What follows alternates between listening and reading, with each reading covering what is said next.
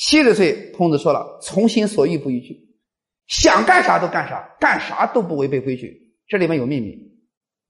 你说我们年轻的小孩想干啥都干啥，朋友们，超市都空了。为什么从人家那个心所欲而不逾矩呢？我们普通人的那个心，如果一从的话，好家伙，社会就灾难了。我告诉你，我们俗人的心有很多欲望，我们这个心里面还有一个心，圣人的心，把我们俗人的心给去掉，超越了，展现的是个圣人的心，是个觉悟了的大道的心。好了，有了那个心，想干啥都干啥，干啥都不违背规矩。我表达的清楚吗？